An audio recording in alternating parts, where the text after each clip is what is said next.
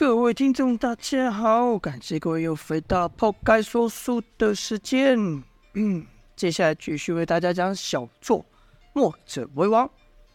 却说啊，童飞和童风讲述了那一日在金刀门发生的惨事，但童风还有一丝不解，那就是爷爷童月怎么会和这件事扯上关系呢？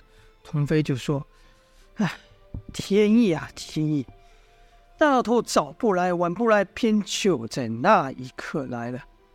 他要早来一点，就可以看到我被刘贼等人围攻的惨状。可那老头偏巧在我打败他们的时候出现。刘贼一群人看到那老头，好像看到救星一样，居然对那老头诬陷，他们所干的肮脏事都是我做的，他们诬赖我。是我打着墨家的名号抢男霸女，他们诬赖我，威胁周边的势力，让他们上缴钱财。他们诬赖我，勾勾引良家妇女。我气不过，当场把一人打死。老人老头见状，以为我要杀人灭口，就对我动手了。我武功也未必不如他，但是我不忍心和他对敌。再加上当时我又受了重伤，而且还中了毒，我拼命的和他解释啊，但是那老头就是不信。尤其是那个女的，那个女的演的还真像啊。他们可把我害得不轻啊。越说童飞越恨，越恨童飞说的就越沉重。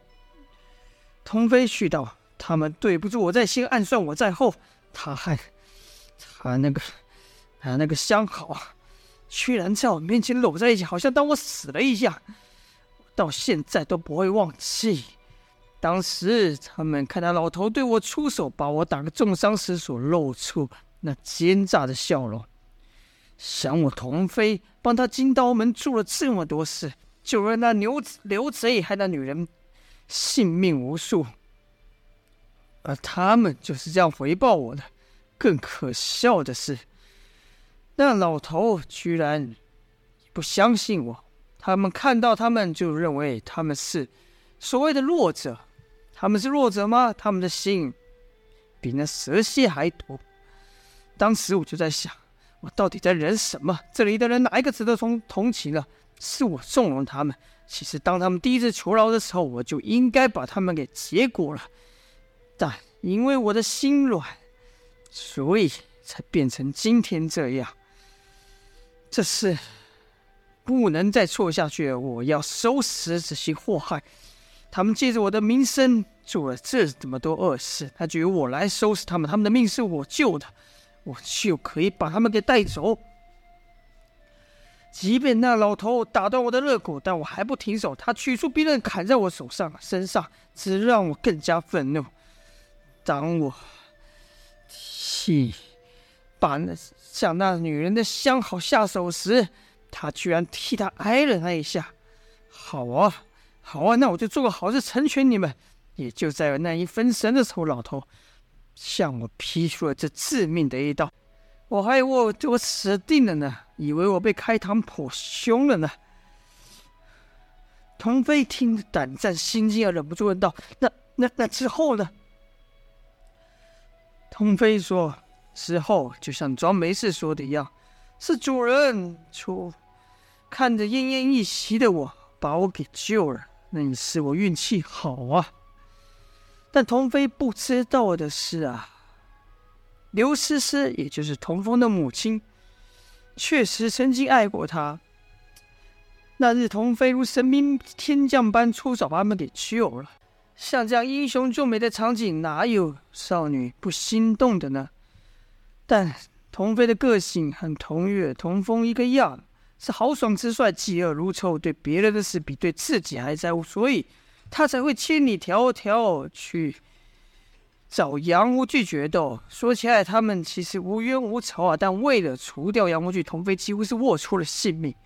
而这刘玉就利用了童飞这点来利用他。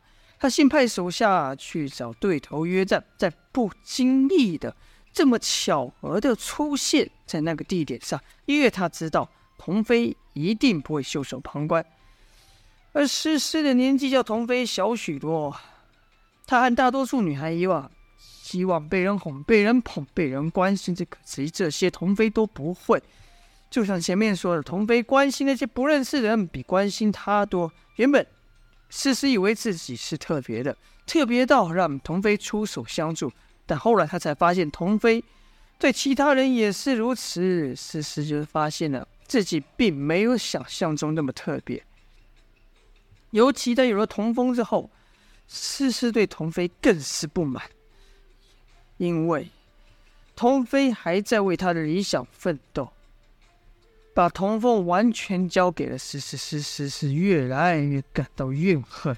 也就在这时候，他那青梅竹马前来道贺，那人风趣幽默，会逗诗诗开心，会哄诗诗，会关心诗诗，会捧诗诗，一点都不像童飞呀、啊。那人的出现。为诗诗这单调又沉闷的生活激起了一阵一阵的涟漪，让他感觉重新感觉到自己是特别的。但他们害怕自己的事被童飞知道，他们知道，他们全部加在一起都不是童飞的对手。童飞出手拍裂桌子的那一幕，好像就拍在他们身上。他们害怕，恐惧让他们失了理智。他们决定先下手为强啊！或许是是。是想报复童飞对他的冷落，刺向童飞的那一针，或许是怀着怨恨，怀着愧疚，也许都有，但这都不重要，因为刘诗诗，童飞的母亲已经死了。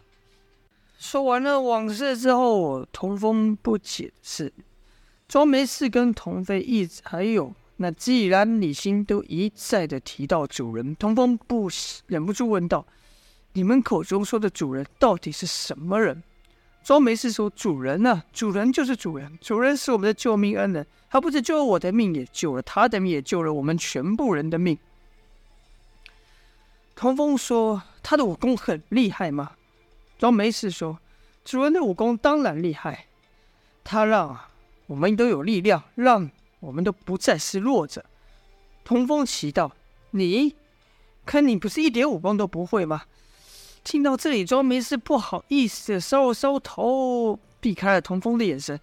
童风。就朝童飞看去，就发现童飞身上没有像季然、李欣等人一样皮肤像有一古怪的隆起物，便问道：“你身上怎么和他们不太一样？”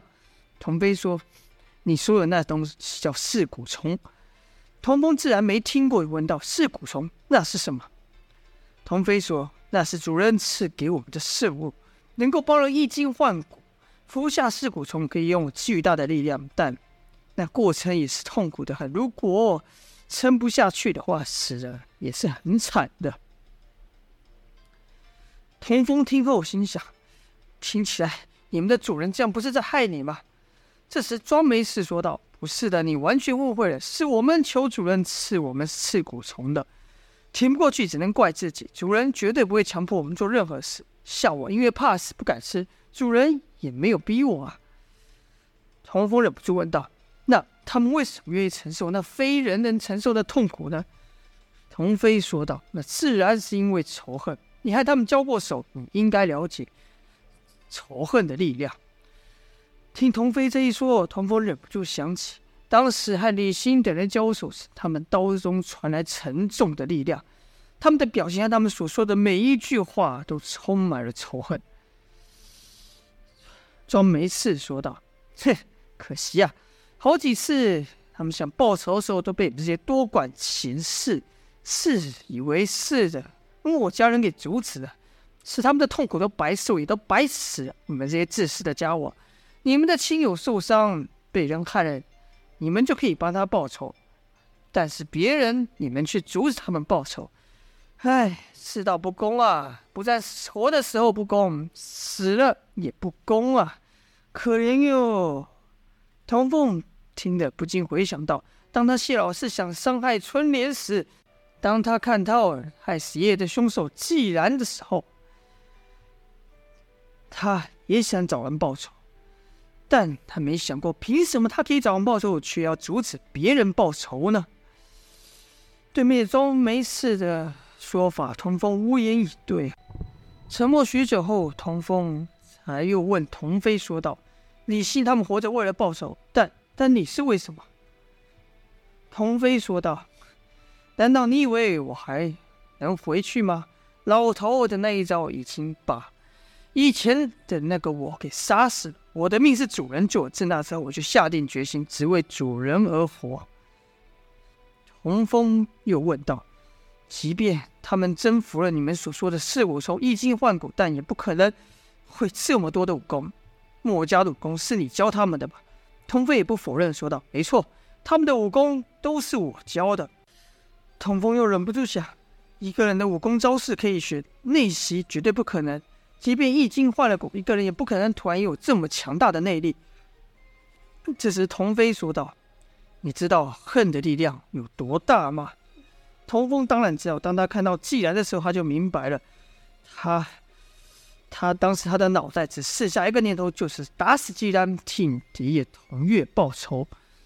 童飞看了童风表情的变化，说道：“看来你也明白，那你就可以理解他们为什么愿意吃下噬骨虫，你就明白他们为什么愿意去练那恨意心经这门功夫了。”恨意心经，童风从来没听过，就问道：“这是什么功夫？”童飞说：“恨意心经和世上其他武功都不一样，是靠强烈的情绪修炼的内功。而世上最强烈的情绪就是复仇了。要在短时间内获得如此强大的力量，自然伴随巨大的代价。这代价就是靠修炼者的生命而换来的。也就是说，一旦练了这门功，也就是把生命力换成了力量。”听到此，童风终于明白为什么既然李信等人功力会突然暴涨，而后又会突然的消落下去。童风不禁担心问道：“难道你也是？”童飞说：“他们武功是我教的，我自然也练了这门功夫。”童风心里顿时一凉，问道：“所以你也离死不远了？”童飞听了后是干笑几声呐，而后说道：“谁不会死呢？”是看是在什么时候死罢了。我还没有遇到需要我使出恨意心经这威力的人呐、即便是你们那位新首领也一样。童风又忍不住问道：“你们口中的主人到底是什么人？他在这里吗？”童飞说：“主人不在这，他和秦鹿出去拿点东西了。”童风问道：“拿什么？”就听童飞淡淡的说道。他们去拿一个叫做金龙鳞的东西。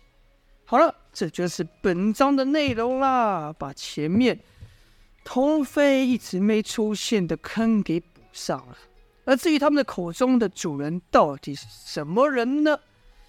就待下回分晓了。感谢各位的收听，今天就先说到这边，下播。